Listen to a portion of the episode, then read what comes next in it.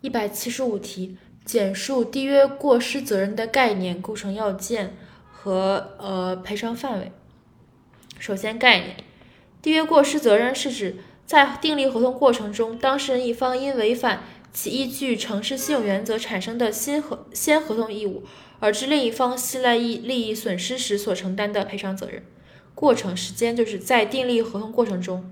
然后原因呢是违反其依据诚实信用原则产生的先合同义务，而致使另一方信赖利益损失所应承担的赔偿责任。主要适用于什么情形呢？假借合同、假借订立合同恶意进行磋商，故意隐瞒与订立合同有关的重要事实或者提供虚假情况，泄露或者不正当的使用在订立合同过程中知悉的对方商业秘密或者其他应当保露的信息。以及一个兜底，其他违背诚实信用原则的行为。然后它构成要件呢，是四要件的背诵逻辑方法。首先，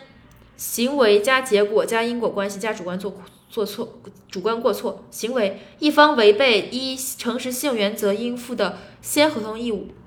结果他方受有信赖利益损失。因果关系一方违反先合同义务与他方所受损失之间有因果关系。四、违反先合同一方有过失，即主观过错。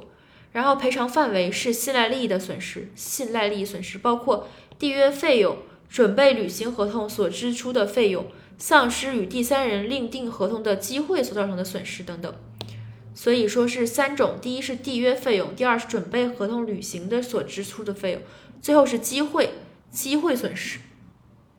总结一下概念。概念：缔约过失责任是指在订立合同过失中，当事人一方因违反因呃因违反依据承认信用原则产生的先合同义务，而致使另一方遭受信赖利益损失时所应承担的赔偿责任。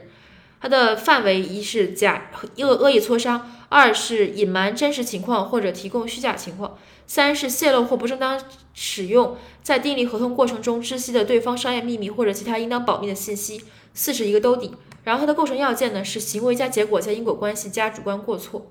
呃，赔偿范围是缔约费用、准备履行合同所支出的费用，以及丧失与第三人所订合同的机会造成的损失。